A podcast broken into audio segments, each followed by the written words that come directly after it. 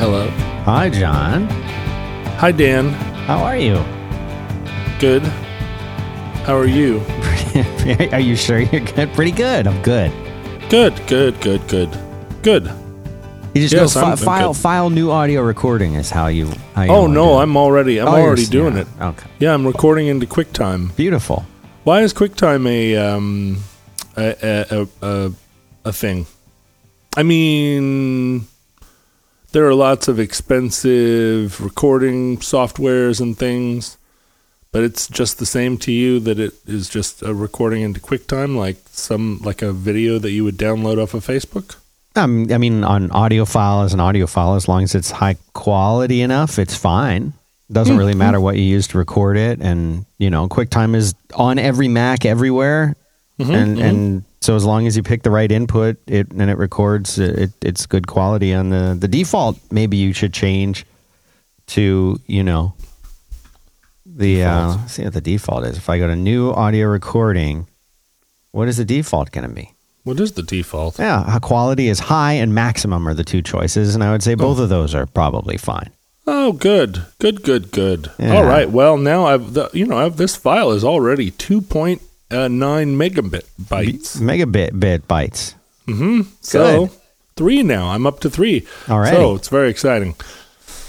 Huh, All right. Well, here we are. Uh, it's a little earlier than we normally record. Yeah, thanks for that. I have a thing I got to do with my uh, kids' school, so I appreciate you, you know, making the accommodation. Oh, it's no problem. So easy to do. Just get up a little earlier. That's all you got to to do is just wake up an hour earlier, Yeah, go to bed the same time right? or way later than normal, and then just wake up a little earlier. Last night I did a, a, a thing that I sometimes really want to do and I never do. And last night I just did it for some reason, which is I made myself a cup of coffee at three in the morning. I never do that. At three in the morning, I'm always, I always face this like, why don't you just have a cup of coffee? You're already tired. It's not like it's really going to inhibit you sleeping any more than just your natural inhibition. Just make a cup of coffee. What the hell? Coffee's Yeah. delicious. Right, sure it is. And I always say, no, you're crazy. Go back to sleep or try to go to sleep. But last night I was like, yeah, fuck it. So I went, I made a cup of coffee, What and happened? it was, well, I drank it. It was great. It wasn't as, it wasn't as like life changing as I thought. It kind of was just, a, it was just another cup of coffee. you know? okay. I'd already had several in, in a 24 hour period. Uh, but I drank it and then, yeah, I turned around and went to sleep. It was pretty great. Yeah, I I, can't do that. I can't do Not that. amazing, but it was great. Mm. Now I'm having another cup of coffee. Coffee, coffee, coffee, coffee. Coffee and me, coffee and tea, the Java and me. Cup, cup, cup, cup, cup. Pa. I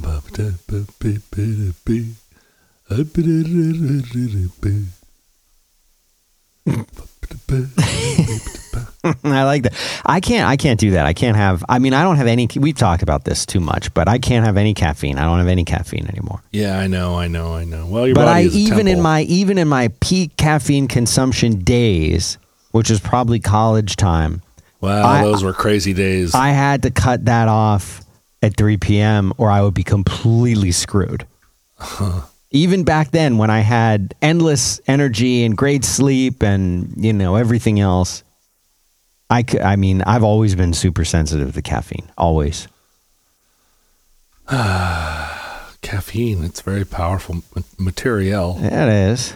Yeah, yeah, it's something else. Something else.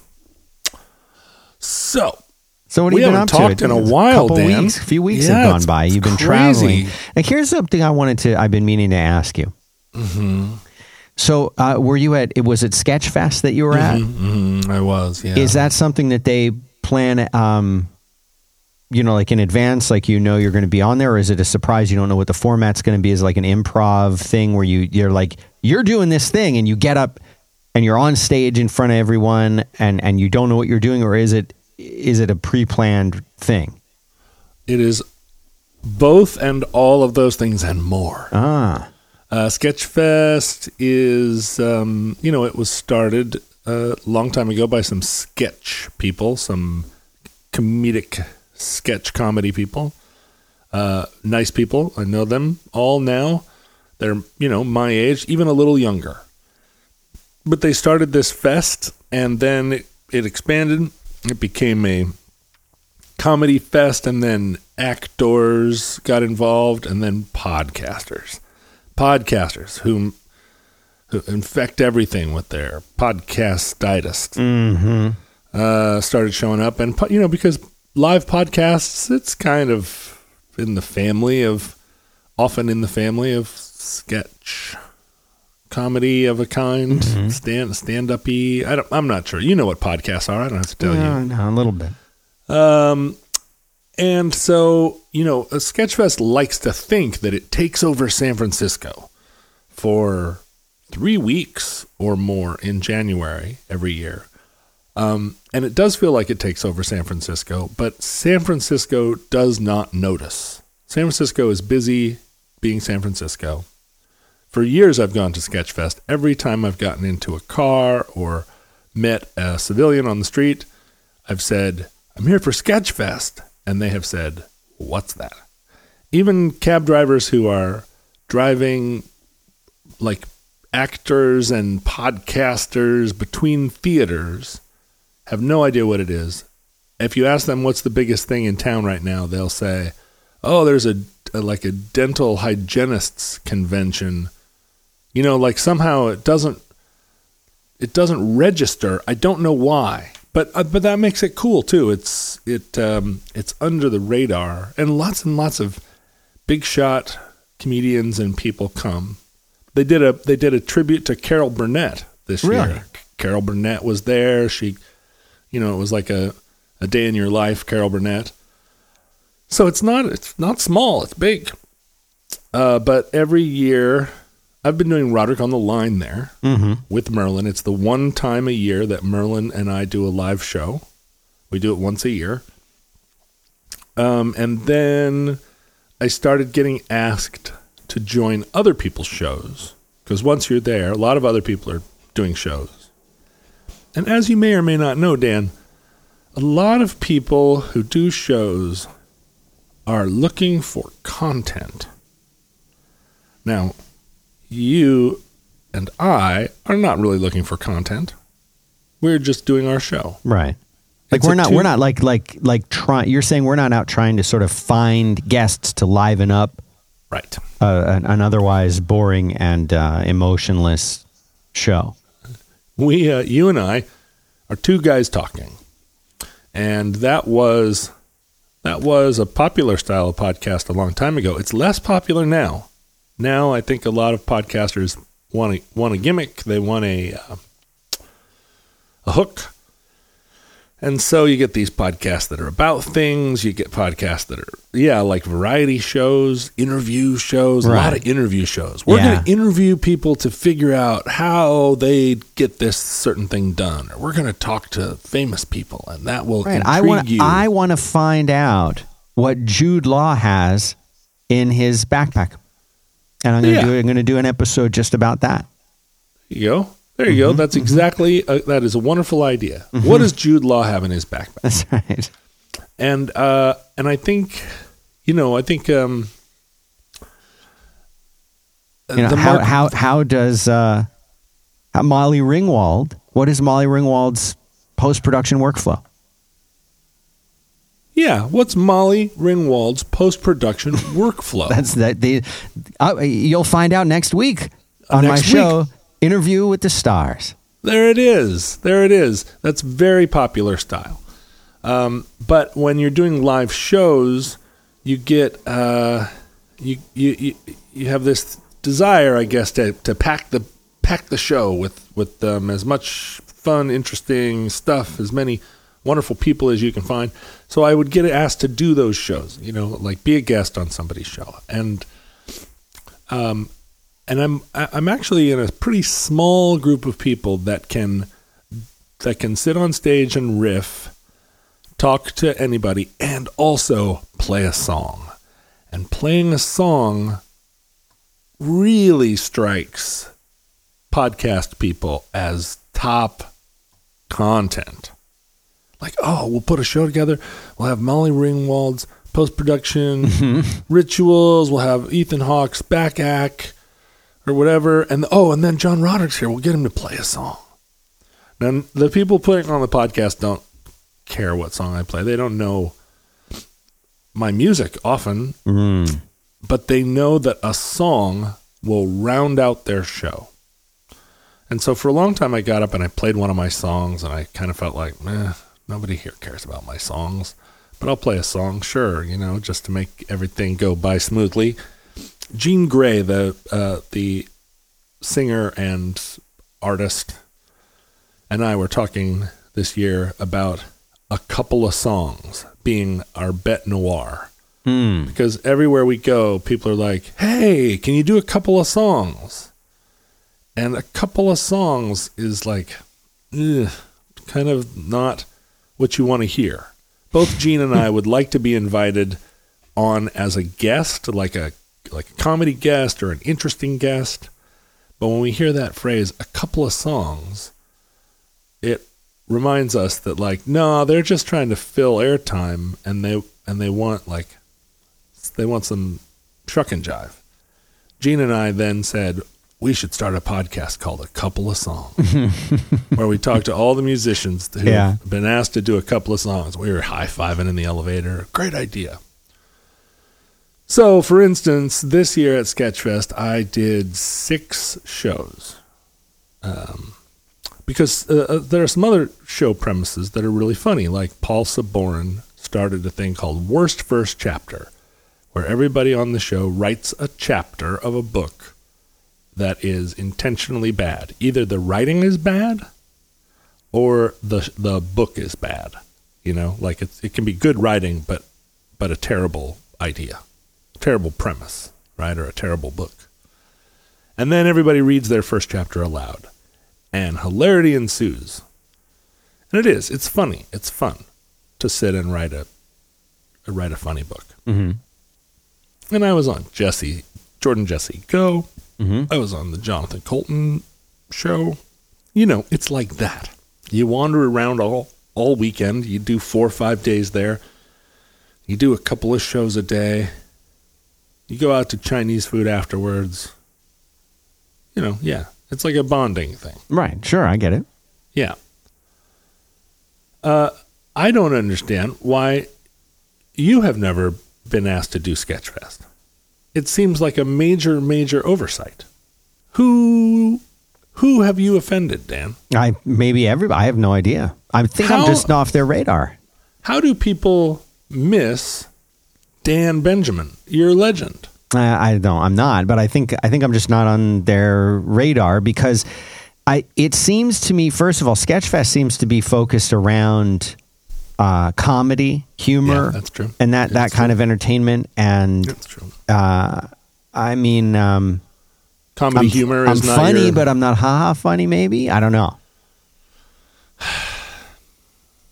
I think you're ha ha funny. Dan. Well, I mean, I, yeah, but I, I don't think that like I'm. People think when they when they think John Roderick, I think they think in in no particular order. A couple of songs is A what they think. couple of songs. He could come in and play a couple of songs. No, they Uh-huh. think they think they think entertainer. They think musician. Ah, right, they right, think uh, perhaps now podcaster, stage performer. yeah. and and he happens to be tell a great story and he's pretty funny so i think that's that's what people think of like that's the image and also you know s- sexiest man in seattle or third sexiest or whatever it was Sure, sure, and i think i think th- that's the kind of image that they have when they think of you when they think of me they think of sort of you know computer computer nerd who also podcasts and does something with software Yeah, nerd. and you know what what they don't know is because well and also i don't i generally except on this show where we talk about other things i don't have a lot of opportunities to share things about myself or my story or my life or anything like that and i and so what people generally know or hear about is me being in support of another of, of a show. I'm in support of a show. I'm the host of a show. I'm the moderator of a show or something like that. Or I'm an interviewer or that kind of thing. and those don't always give you a lot of opportunities. Those kinds of roles don't give you a lot a lot of opportunities to uh, put yourself in there. Or maybe they do if you are the kind of person that wants to insert yourself into those kinds of conversations all the time. But if you're content to, um, if you're content to to and and enjoy listening to other people and talking to other people, where you let them take the center stage, then you don't get to put as much of yourself in there as you would if it was sort of all about you. Right. So, uh, but I I would never suggest that I'm like a funny a funny guy who should be on a, in a sketch fest. Right. A sketch fest. Yeah, that sounds like like I do a podcast that sometimes is also funny, Yeah. as opposed Right. to a funny podcast that might get serious sometimes, or might Yeah, yeah. might be about some nerd news. Well, and it's popular, I think, these days to have a podcast that gets serious sometimes. You know, people like to really get. Honestly, Marc Maron, uh, God bless him. I, you know, he's very popular. I've never, I've never been able to. Um, well, I've never listened to a podcast, so I haven't listened to a Marc Maron podcast. you have understand- to. You have to. You have. Just like you said, well, I've never, I've never listened to rock and roll music. I've never heard my own song. I've never watched a movie, and I've never heard a podcast. Yes, you have. You All have. those things are true. Yes. Um, I've never heard a Marc Maron podcast. You know, the only podcast I've listened to all the way through Yeah. is the is the song Exploder, uh, uh, where the song Exploder featuring me. and the only reason I did it was that when it came out, That's episode number 28, entitled The Long Winters. The Commander Thinks Aloud, January 30th, 2015. Mm-hmm. Already in this week's show notes. um, I I uh, I heard from a lot of people that they liked that episode of the sh- of Song Exploder, and I you know and I was like, yeah, great, that's wonderful, thank you, and and uh, then more and more I heard it, I heard it a lot, and so finally I was like, well, and I don't remember what it was, a moment of weakness. And I was like, all right, That's what it took. You had to you had to be weak, so weak that you listened to a podcast all the way through. Yeah, and I said I'll I'll listen to it just because I want to know. Like it, it had been a while since I'd done that show, and I wanted to make sure that it was uh that, that I just I, I hadn't I didn't know what it was because I I know that um that Hrishi edits his shows really tightly. Mhm, yeah. I think that's what it was, and uh, that's why I listened because I because people were saying it was really great, but it was only twenty minutes long or whatever, and and the conversation he and I had was over an hour long, and so I was curious. Let's see what let's see what he did here, and I listened to it all the way through, and they found it very moving. Um, and he had edited it a lot, but I mm-hmm. didn't notice. I mean, there were a couple of things I noticed he had edited out, but for the most part, it didn't matter because it was um, because it, his editing is a real form of art, Yeah, right? He's, yeah. he does like a, a Was really he cool was thing. he editing like moving shifting content around or was it more like oh that part was boring so I just cut it out? Oh, it's way more like he uses the conversation as uh, paint. You know, he's he's making um, he's making like amazing audio content. But that's the only podcast I've been able to listen to all the way through. Uh, there's something about listening to podcasts that's very foreign to me. Super hard for me to do. If some if there's a podcast on or if someone is playing I get into a car and there's a podcast on, I sit with my shoulders hunched, wincing until I feel like I can say, "Can we turn the can we turn that down or off?" Um and almost always people are like, "What? Oh yeah, sure." You know, they don't even notice. They didn't even notice it was still on. We were talking or whatever. Like, so what? You know, where are we going? What what you been doing? And the podcast is on. People are talking also uh, in the room, and so I'm like, "Can we? Can we? Would you mind if we Like like when I get into a cab and the guy's listening to talk radio or sports radio, I always say, "Would you mind either fading that all the way forward or Do you maybe it off?" maybe you just don't like talk radio of any kind? Um, I don't. No, no, I don't. I don't. And so uh, I love that people listen to podcasts. I appreciate that they are. Um, I appreciate the role that they play in people's lives. But no, no. Oh, and, you know, and I've been on a lot of podcasts, so I know kind of what they feel like going down. Uh, but I don't want to. I don't want to listen to them. And there are some, you know, like Marc Maron, for instance, like his interview with Robin Williams is is legendary. He's interviewed several people. There have been times when I've been mentioned on his show, and he has avoided talking about me for some reason. Um, but I had I don't want to go listen. I don't want to listen to Marc Maron talk to Robin Williams. I don't know why. Maybe if somebody forced me to do it, I would enjoy it. But somebody made me listen to 10 minutes of Dax Shepard's show, and it was like I was being stapled to the carpet. Mm. I was like, get me out of here, you know? I, and it's not that I don't like Dax Shepard or or the person he had on the show. I was just fighting for oxygen. We would like to say thank you very much to Joybird. Joybird, have you heard about the revolution in online furniture shopping? It is a, it is a thing. And Joybird, they're they're the they're the number one place in this, I think. They believe that you should never settle when it comes to the furniture that you have in your home. You should always have the freedom to be original, boldly original, in fact. And from idea to reality, they empower you to create the space and furniture that brings you joy, right? Joybird. You get a one of a kind furniture made to your unique taste with hundreds of styles and options from mid century modern to contemporary classics, customizable in an amazing array of fabric choices from leather to velvet to every color imaginable. And they even have a wide range of kid and pet friendly upholstery options available. So if you need something that has a little bit of extra durability, and with two kids, I can definitely uh, understand that, they've got it. And if you're not sure what you need, Joybird provides you with their free personal design consultants. They help you nail down the perfect design. Every piece is made by hand with care and precision using high quality hardwood and responsibly sourced materials to fit your exact specifications with a limited lifetime warranty included. They even give you a 365 day home trial. Skip the furniture store. Bring the showroom home. Hassle free in home delivery. They'll even remove all the backing materials for you. And while it's there, you get to sit on it, sleep on it, break it in. And if you don't love your Joybird, you can return it for a full refund.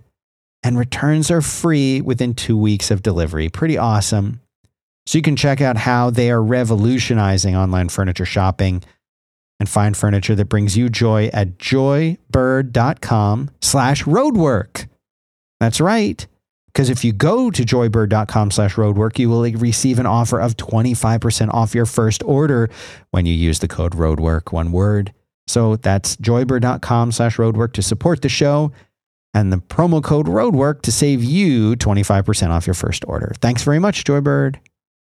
Can't explain it. I mean, I could try, but I mean, everybody likes what they what they what they're gonna like, you know. everybody likes what they're going to That's like. That's true. That's right. You can't convince someone to like something if they're not ready to like it. Yeah, right. And I'm not sure whether it's a question of um, being ready to like it hmm or whether it's just. Um, I was reading. I was reading an interview uh, that was conducted many years ago. Now it's an interview that um, that I did with the Believer magazine, and from like 2003. And the interviewer is a local person who was very fawning and fawned over me for a while here in Seattle, wanting to do interviews and and um, An interview with John Roderick, musician from the Long Winters, June 1st. Uh, oh, it's making me subscribe now. It, it took it away. Let me get rid of that I- thing. uh, and yeah, right there, June 1st, 2005, in issue 25. And the quote, the pull quote is I like music okay, but I have a very close, intimate relationship with many kinds of food. Yeah.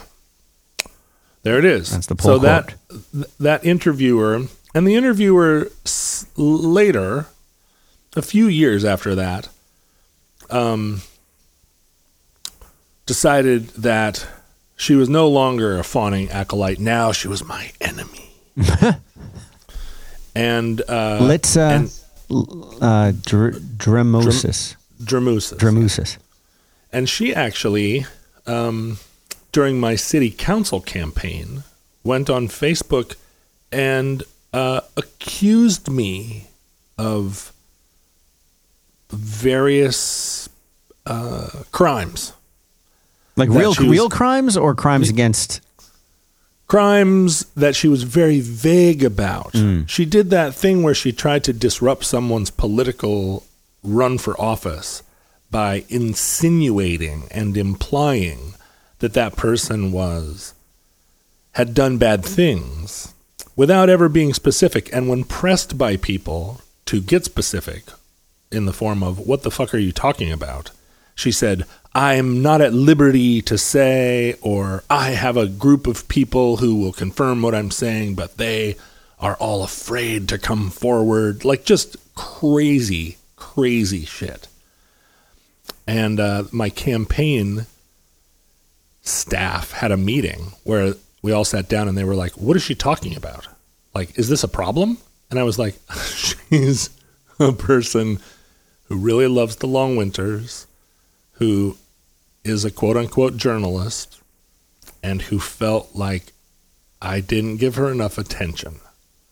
And now she's mad. She's been mad, but now I'm running for office. So she, and she's figured out where the line is to accuse somebody of something on the internet without having to prove it and not going far enough that you could be, you could get in trouble Right. for like libel. Yeah.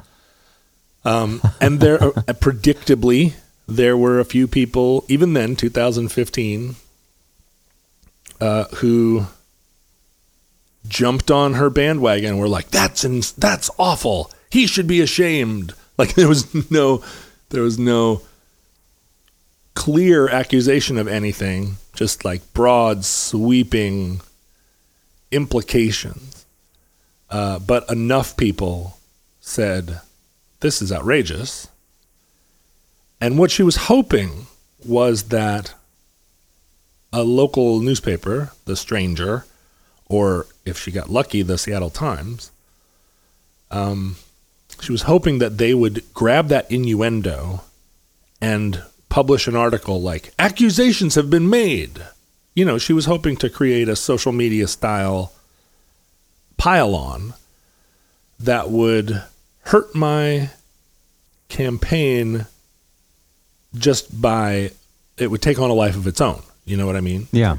That some that that some journalist would would fail to be a good journalist and would practice social media um, like like sh- just you know shame rat king shame rat fuck. And so for a day or two my campaign staff was all walking around like well what happens if and i'm like well there's nothing there so if a reporter does that they would be committing malpractice but also like bring it on. And you know of course my instinct is to be like let's you know let's let's amplify this. Let's use this as an opportunity to talk about how easy this is to do how little someone i mean there was she had absolutely no um there's nothing keeping her from doing something like this and um and the whole the whole argument that like no one would ever accuse somebody publicly of something that was a lie because it puts them at greater risk than the person they're accusing is baloney. People do stupid, crazy shit all the time. People like feed poison to their own kids. People, you know, people wipe poo on their babies' thermometers in order to get attention from doctors. What? Yeah, it's What? Munchausen, Munchausen by proxy. Yeah, no, I've heard I've heard about that. I've seen movies about that and stuff. But putting poop? or whatever. Something, but you know, they put they put, yeah they put they put infection in in their own babies' mouths. Yeah. So the idea that people wouldn't like make false accusations on the internet uh, in order to get attention is a crazy thing to say. People do all people commit suicide just to get attention. People do people commit murder to get attention. Of course, they're going to make just like baseless accusations against people. But what happened was everybody ignored her. Um, I'm sure that people at the Stranger and the Seattle Times I'm sure it was brought to their attention because Litsa is someone who brings herself to people's attention. Right. And so I'm sure she I'm sure she has accounts where she anonymously forwarded her own writing to people um, with you know with the pic with a picture of like some bearded dude. And like hey th- I saw this and this is outrageous. You should look into this. I'm sure she did that. And to their credit the stranger and the Seattle Times and everyone else in the city looked at it and said hmm this doesn't seem like anything this seems like a, a crackpot and it went away. And I think a lot of the people that confronted her blocked her, or I'm sorry, she blocked them when they uh, when they said what you're doing is weird, wrong. Uh, but this article that she wrote for the Believer, which was the first encounter I had with her.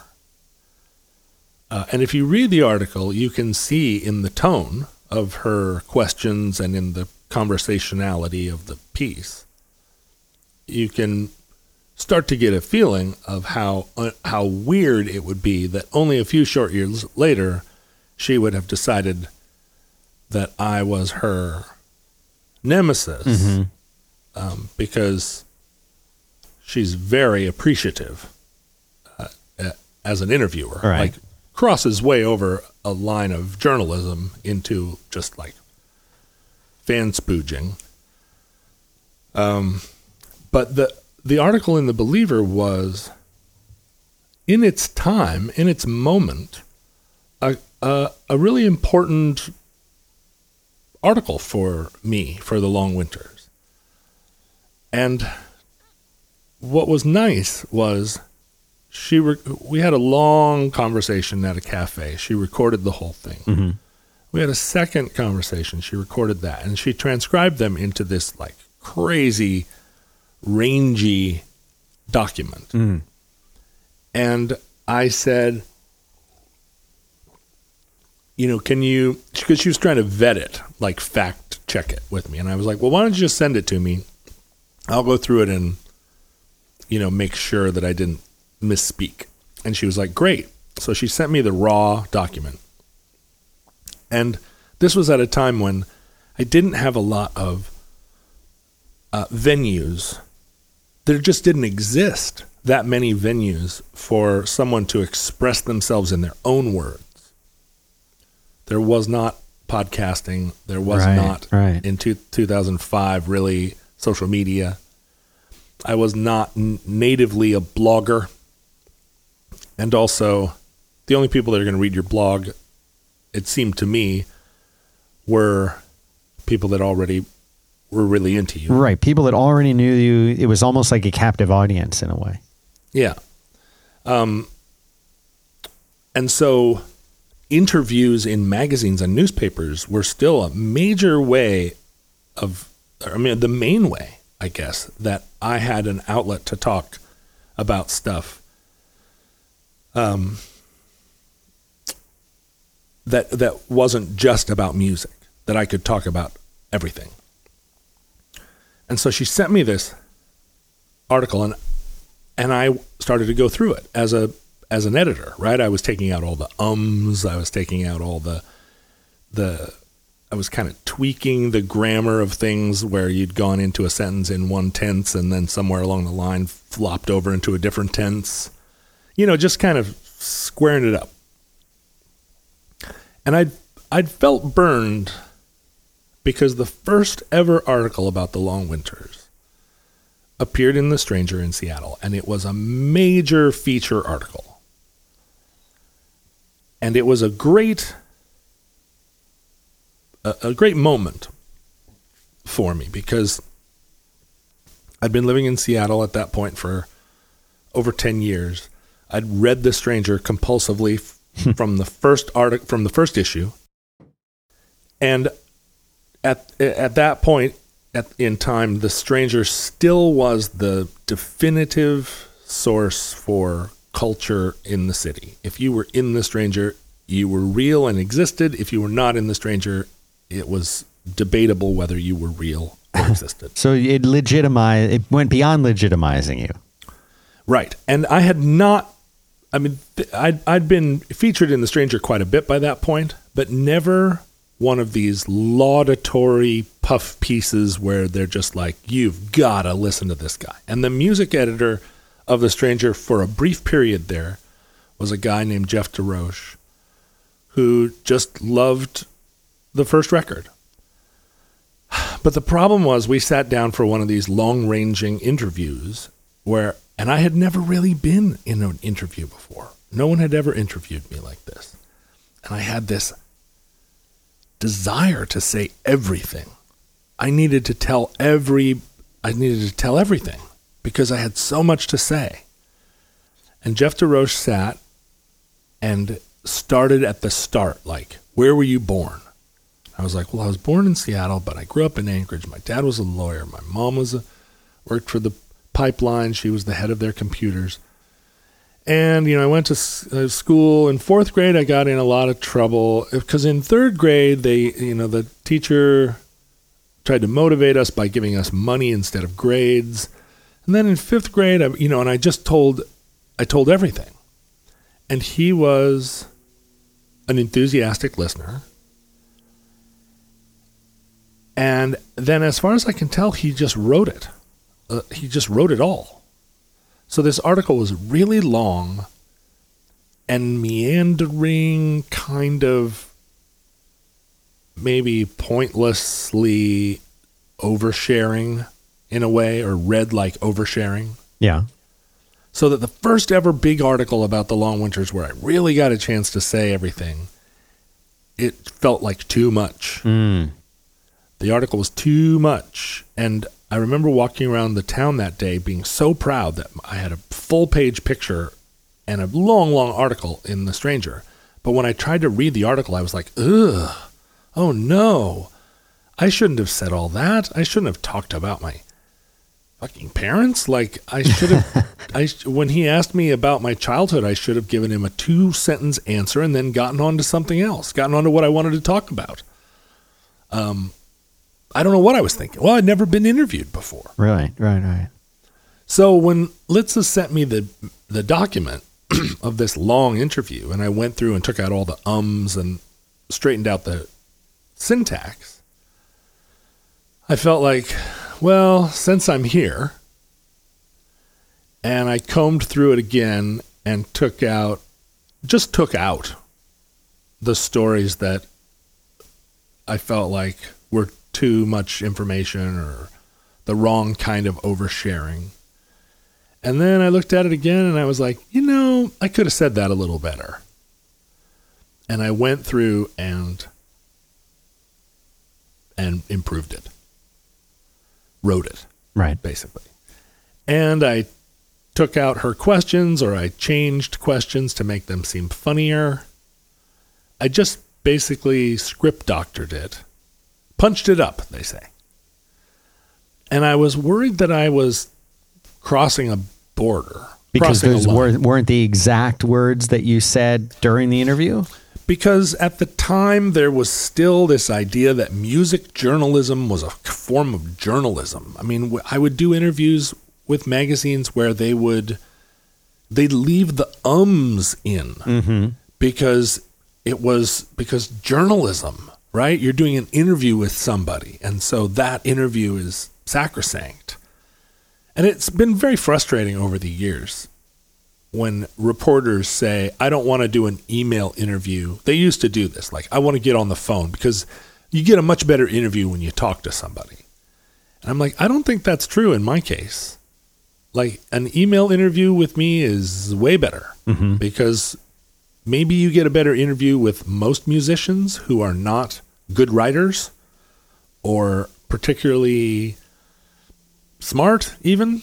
Um, you get them talking and maybe you can get something out of them, but that's not true here. I'll give you a great interview. Just send me your questions.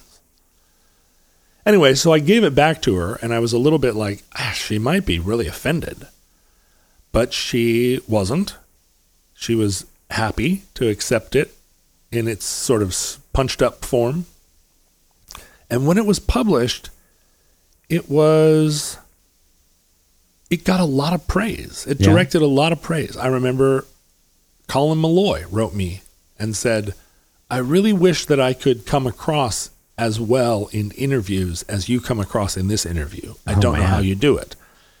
And I didn't want to write him back and say, "Well, I took the the rough draft of the interview and and made it sound really good." Because I felt like it was a pretty good trick. Um, I've what I've realized now later is that no, if you send me an email interview, I can, uh, you know, it doesn't. I don't have to doctor it. We would like to say thank you very much to Robinhood, an investing app that lets you buy and sell stocks, ETFs, options, and cryptos, all commission free.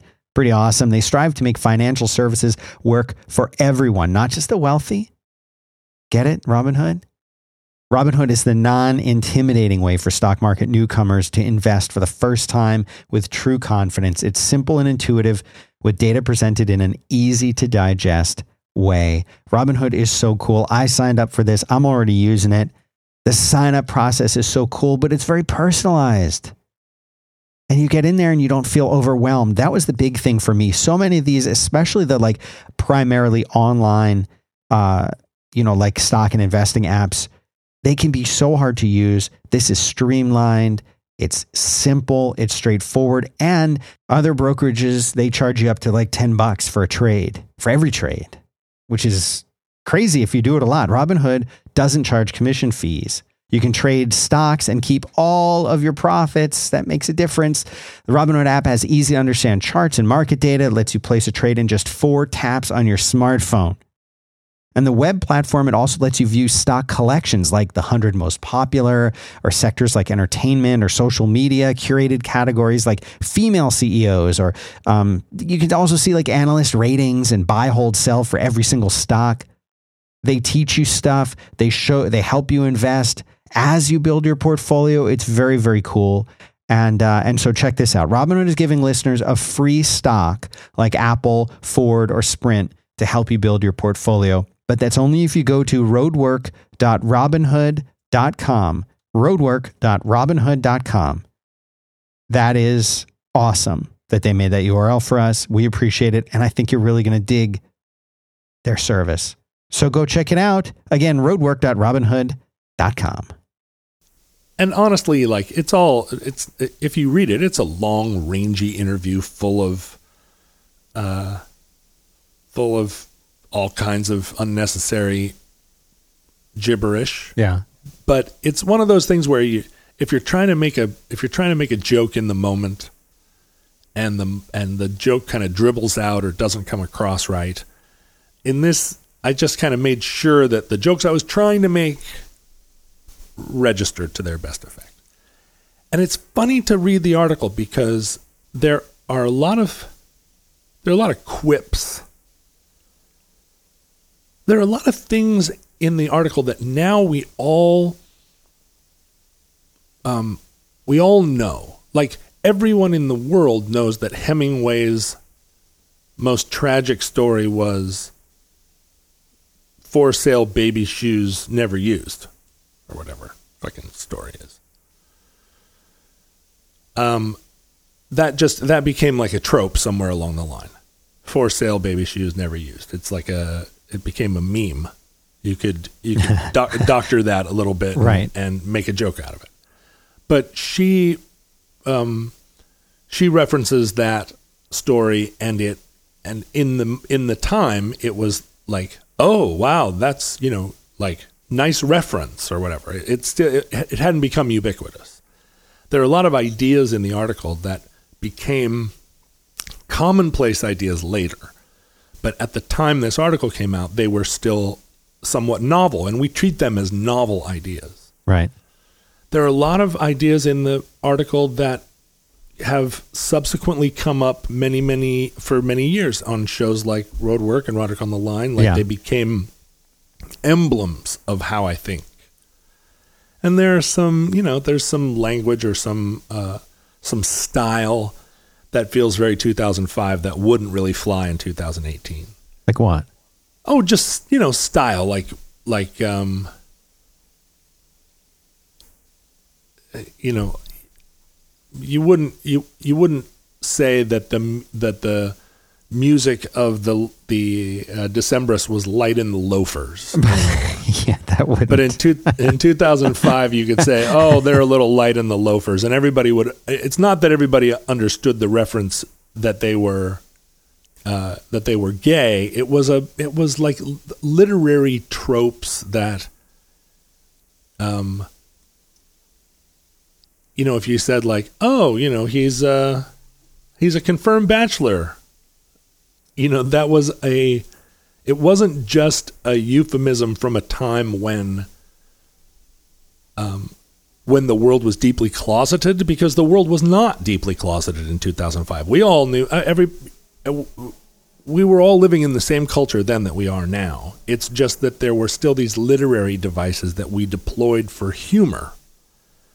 Um, you didn't have to say light in the loafers in 2005. You could say he's gay, and if you said he's light in the loafers, it was a it was a device, Yeah. like a, like a humorous anachronism.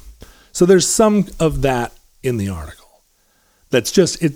It just is stuff that it, there's nothing embarrassing. It's just stuff that you wouldn't phrase it that way now. But a, but it's very it's it's um it's kind of instructive to look back on. And and interesting to me that 15 years ago or, or 13 years ago, Mhm. so many of the ideas that I populate all my stuff with now, I was already trying to promote at a time before there were any platforms for it. Right. But the pull quote that you refer to Yeah. was in response to the legendary question if you could have any kind of food, but just one kind of music, if you had to listen to modern country, Right. but you could eat any kind of food, or you could have any kind of music, but you had to just eat one kind of food for the rest of your life, which would you pick? Um, me or uh, Well, is this yeah, let's- rhetorical? let's- you. Um, absolutely. I would. I would have the food and not. Who cares about the music? Right. Well, so Litsa said that all, she asked that question of all my bandmates, and they all picked music. They were like, "I know I would need to listen to all the kinds of music in the world." Um, I'd be fine lis- never listening to music again if I could eat all the food I want and I had to make that choice. and that's what I said.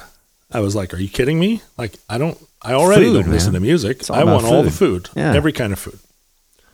And that struck her as unusual because she's she was in the music community. She's a music person, and I get that a lot.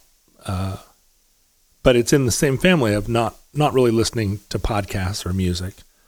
I'm much more interested in food than either of those things. Than consuming media. Well, I mean, how, uh, we've talked about it a thousand different times in a thousand different ways, but it still comes up because it still it still shocks people that that media plays such a small role in my in my life, and and weirdly, I've raised my kid that way. She doesn't. I, she has started to express preferences about the music she does listen to, but she almost never says turn music on. Not even uh, when you're like driving her somewhere. She's fine if you turn it on. She's happy. She'll say, you know, play this, play that. But if you don't turn it on, she won't. She doesn't notice. She looks out the window. And it's the same with, I mean, I don't think she knows how to operate the TV. I don't think she could turn the TV on if you asked her to. Um, it's books, it's books and comic books that are the primary media that we both consume. More more than TV, more than movies, more than Netflix, any of that stuff. Yeah, we don't watch. I don't watch TV. I watch one movie a week for my Friendly Fire war movie podcast, Right. and that I watch on my computer. And no, otherwise I don't. I don't watch television. My daughter's mother likes to watch uh, episodic TV. Yeah. And so she will, and she likes to, like a lot of people, I think, and this is a weird thing I've noticed. People like to watch TV with someone else. They don't want to just sit and watch TV by themselves. It, But I think that's the whole millennial um, generation is is sitting at home alone watching Netflix. alone. Yeah. Oh, well, people I, th- I think. I think. I think. watching Netflix and talking to your friend on Over text. on Snapchat or Yeah. whatever, Right. Right. Right. While, while they're also watching the same show. yes. My generation, I guess, feels like curling up on the couch with a bowl of popcorn and watching a television show is a social experience. Um, even though you're not talking to each other. It It's be- the it's the blockbuster effect. Yeah, right. It's Netflix and chill. Right. It's that's the new version of, of Blockbuster is the Netflix and chill. It's in the old days, it'd be Friday and like your parents would, if you were lucky, take you to the Blockbuster and say you can pick out pick out a pick, go pick out a tape. Maybe you get two tapes Two tapes. and you'd get them and, and you'd watch with your whole family or maybe your friend if your friends were coming over, which um, you know would be it would be in a big event. Like there, we're my friends are coming over. Like we're gonna, like, we're gonna like spend the night. We're gonna like watch Die Hard. Ugh, I always fucked those parties up because I always got like Harold and Maude or, you know, Why uh, would you or- do that? or Tommy or whatever because I was always like, "Oh, you guys are going to love this movie." And then it would be it should have been it should have been a, a like a war movie or an adventure movie or a fun movie. And I'd be like, "Harold and Maude."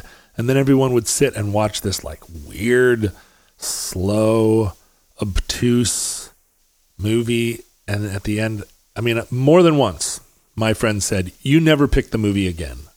You've lost your privileges. And I'd be like, but, but, but, but. And they're like, no, never you.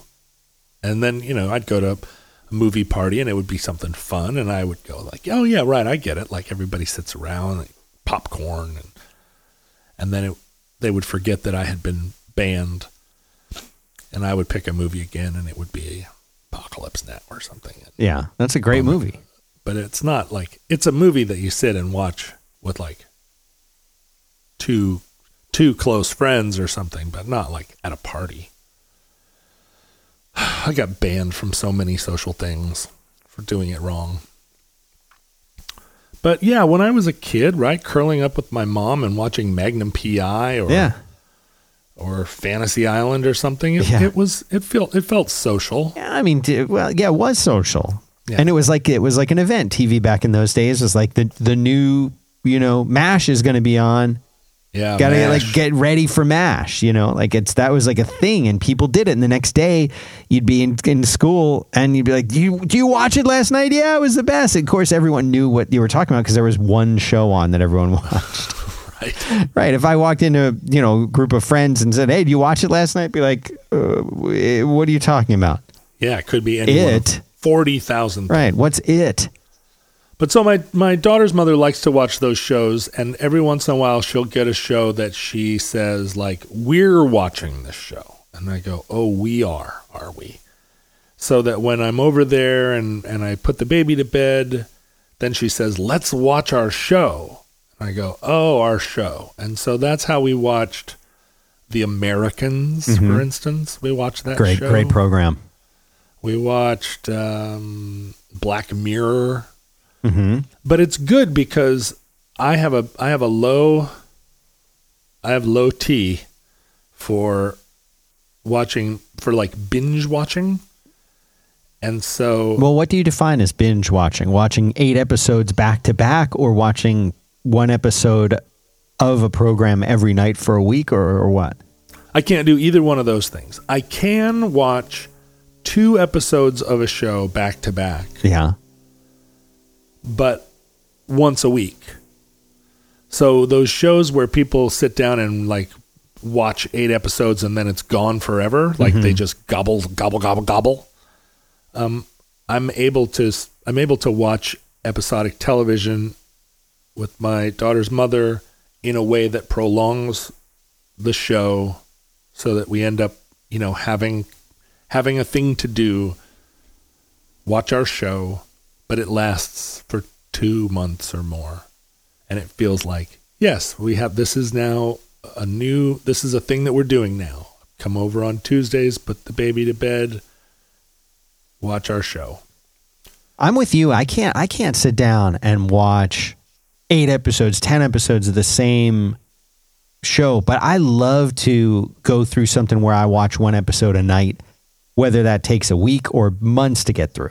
I Have love you- it when you, yeah, many times. I love it when you see a uh, when you find a show that's been on on TV for like five years, five seasons, Uh-huh. and you're like, good. This is like this month every night at you know eleven o'clock. I'm putting this thing on watching an episode, and then tomorrow night eleven o'clock putting it on watching an episode. I love that.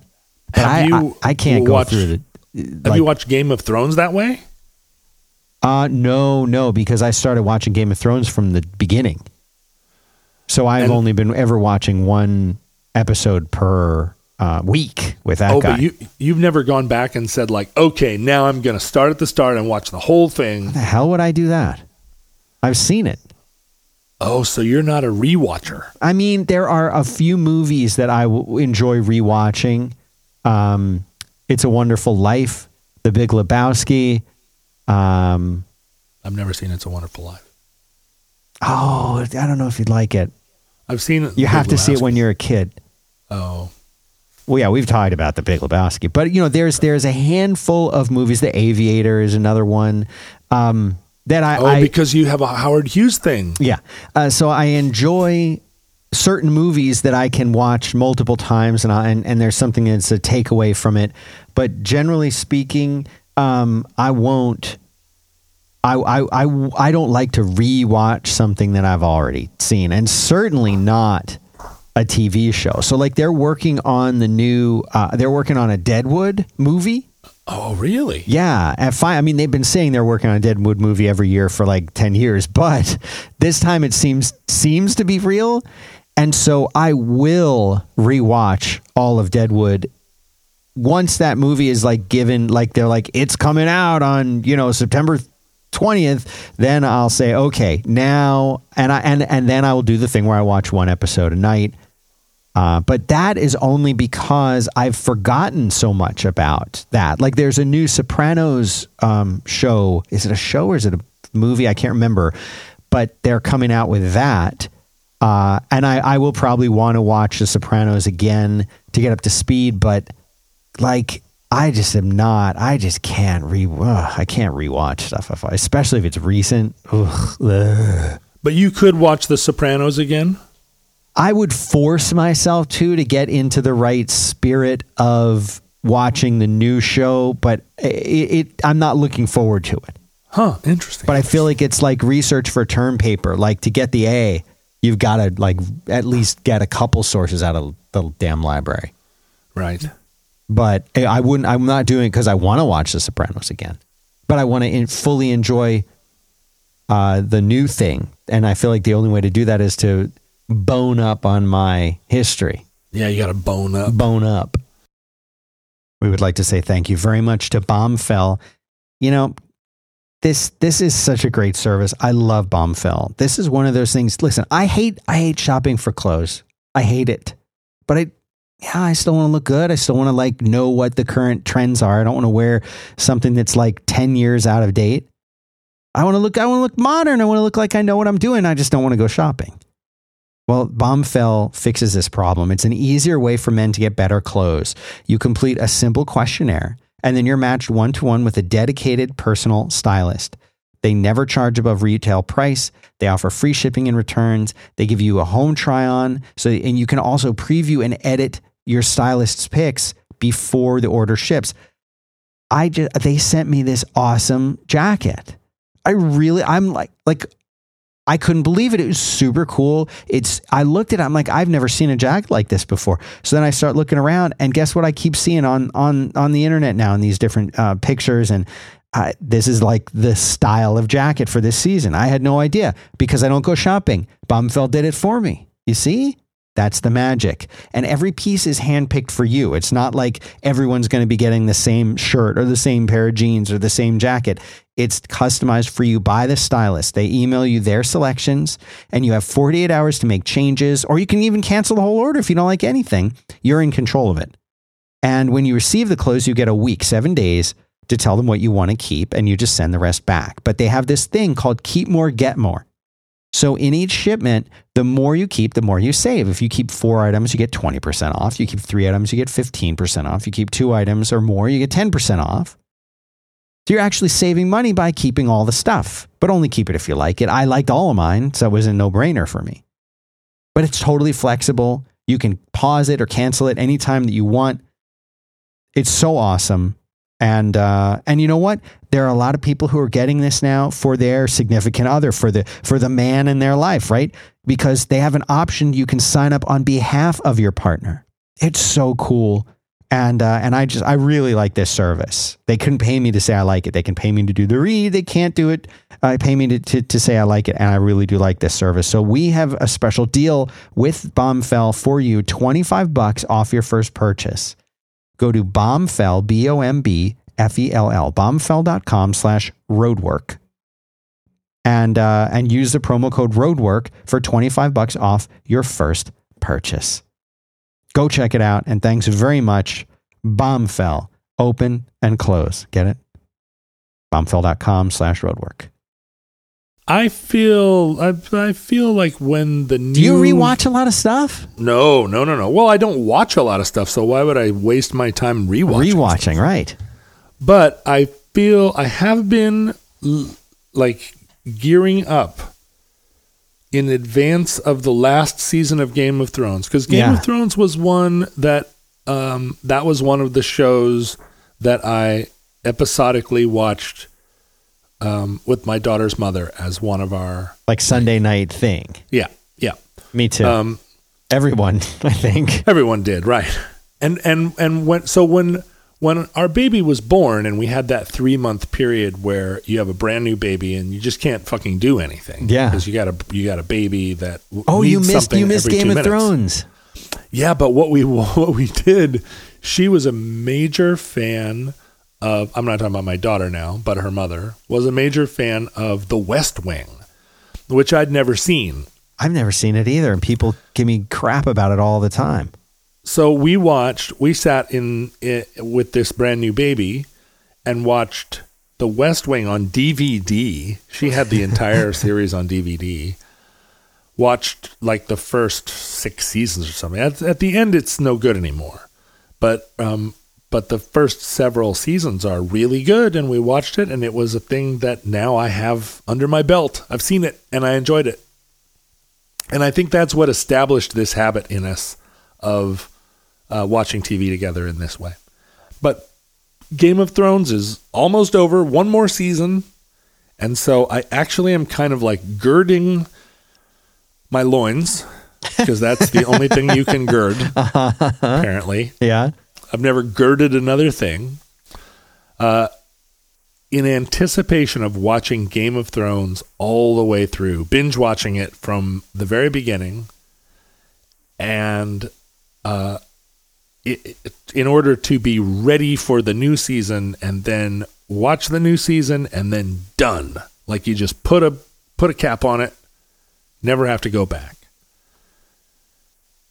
I, I feel like that's coming. I feel like that's in my future. I think I, I think a lot of people are going to do that with me. It's going to be like a social movement. Everybody watching all of Game of Thrones all the way through to make any sense of it, Yeah. to just figure out um, what it was all about, and then watch it to the end. Hooray! George R. R. Martin, please write and write faster. Um, but my kid has never seen. We started. I started her watching Three Two One Contact Oh yeah. because I remember it being a kind of. I remember liking it when it. I was I was actually sitting in front of the TV after school, the day that Three Two One Contact debuted Really? because they made a big deal of it in the schools. Like, there's a new show coming, and uh, everybody should watch it. It's going to be really good. It's like public television, but for older kids. It's not Sesame Street. It's for kids your age. I was in sixth grade or something. Um, so, you know, it debuts next next Wednesday, and get ready. And so I remember going home from school that day. I think I'd even gotten a packet from Scholastic, Really? like this new show, 321 Contact. And we all were crowded around the TV kind of thing. Like, here's the new show. It's like it's like Sesame Street, but for older kids. And it came on and it had I think it had Geordi from Star Trek. Um, but before he was before that Star Trek existed, Yeah. like it was his first appearance in the world. Before Roots? And oh no, no, no! I guess it was after Roots, and I'm not even sure if I have that right. LeVar Burton, by the way. Was LeVar Burton in it? I've met him. You know, I didn't know that. He seems like such him. a cool dude. he was Love to meet him. incredibly cool. Yeah. Incredibly cool. It was at uh, it was at a Comic Con, and we did a show together. And what a lovely person. And I think he was. I think he was on three two one contact. Yeah, I'm just I'm sort of googling this, and it says um says something about him in here. Hold on, I'm looking at the IMDb, and uh, what was that? Him as like a little boy? No, no, no, no. He was a grown up. He Hold was on like the grown up uh, helper or host. I'm trying to see if he was in this. Oh, I hope that I didn't get that wrong. I hope that this isn't an example of me not knowing. So I don't remember there being Burton. an an adult in three two one contact ever. Oh, well, yeah, like I Yeah. don't see. I don't So- see it listed in his um, filmography. three, two, one. The first thing I see listed for him, oh, there's a whole article on just about this. Now, when it says, oh, there's there's a television section. Okay, so in 1976 through 79, he was on a show called Rebop. Then he was on Roots in 77. There's no 321 Contact being listed. All the great shows. But he was, of course, he did Reading Rainbow. Maybe that's where you're getting it from. three, two, one. Contact. It doesn't list him, it doesn't list that in his, uh, what have you. All Trapper right. John MD he was on Fantasy Island. He was on the Guyana tragedy, the story of Jim Jones. He was in that? I didn't know that. I did not know that. Um. Oh, Sarah Jessica Parker was in three, two, one. Contact. Re- as a baby or as a helper also? I'm sure as a child. She's not that much older than me. Um, interesting. Linus Pauling made several Really? appearances. Rita Moreno was on there in the very early days. Oh yeah, look, Uh, I'm, I'm I'll, I'll add this to the show notes. There is a video of Sarah Jessica Parker in in 321 contact. How did I not even know that? That's hilarious. Love it. Mm-hmm. All right. Well, so I guess you're absolutely right. LeVar Burton does not appear on 321 Contact. How weird that I had that in my mind. What was that show that where was it something Zoom or something like that? yeah, Zoom. where they had that weird it wasn't pig latin but it was some other kind of speaking that Yeah. they did and that you could Zoom like speaking. you could send away for the zoom speaking Yeah, Boston, Mass. 02134. Yeah. Uh, I never The really Ub- learned Ub- to Zoom Ubby speak. Dubby. Ubby Ubby Dubby. Dubby. Yeah, but there it is right there. Ubby Dubby. Hold on. Let me see if I can make this thing. I can Play make this Ubby thing Dubby. record on the. Okay, hold on. That's that's not what I wanted to do. So, so the original three two one contact, it ran in 1980, and then it was, and then it rebooted. Yeah, it rebooted. It was unwatchable after that. I mean, also I was an adult. Oh, did you watch it in the early? I watched in the beginning. Yeah. Oh, you did. Three, two, one. Contact is the answer. Is the reason where Mm-hmm. That's everything Thing happens. Yeah. happens. That was a good show. Yeah. Oh, oh, wow! It even says here on the on the thing that it was a production of the Children's Television Workshop. Yeah, you have to watch that. So so they so it was just as they said. It was like Sesame Street but for older kids. And I was I was um I was convinced, right? I was like I was into it. Uh I felt it wa it was one of the few instances where I felt like media was targeted directly at me and it worked. Cuz I was 11 and this brand new show came out and it basically was like this is for 11 year olds and I said, "Okay," and uh, and it worked. Like I was, I didn't feel pandered to, but it was only briefly. It, I felt the same way about the John Hughes movies, when Sixteen Candles and Pretty in Pink and Breakfast Club, when those movies came out, and also like Say Anything and all that stuff. Yeah, that whole Better Off Dead. era, Better Off Dead. That that era of movies, it was like this is a movie for 16 year olds and i was 16 and i watched it and i said you're right Yeah. Th- that is a movie for 16 year olds because that is exactly what's going on and then those movies graduated to like this is a movie for 20 year olds and i was like yes john cusack is me and i am he uh, it didn't work with st elmo's fire i did not identify myself in the movie st elmo's fire but it did work with Ferris Bueller. Yeah, right? I oh, mean, there were a lot of movies during that period. Ferris that were- Bueller could not have spoken to me more than it spoke to me. I was simply it was it was all encompassing of my not just of that stage of my life, but of my whole life. Of everything. It it had everyone was in it. Every adult and peer was adequately represented.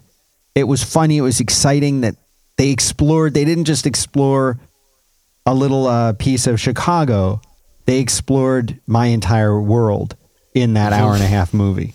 Mm-hmm. they did things that some of which I had done, most of which I hadn't and wanted to. And it was truly a masterpiece. Yeah. I watched it Yeah. again with my son, who's 11, and he absolutely loved it. Had to watch it again the next day and at least two more times after that. And he loves it. And I asked him, I said, Hey, man, do you think, does this movie feel like big to you? Does it feel like big? He's like, Oh, yeah, it's like they do everything. And how do they do it all in a day? And it's like, it's, it, it's everything.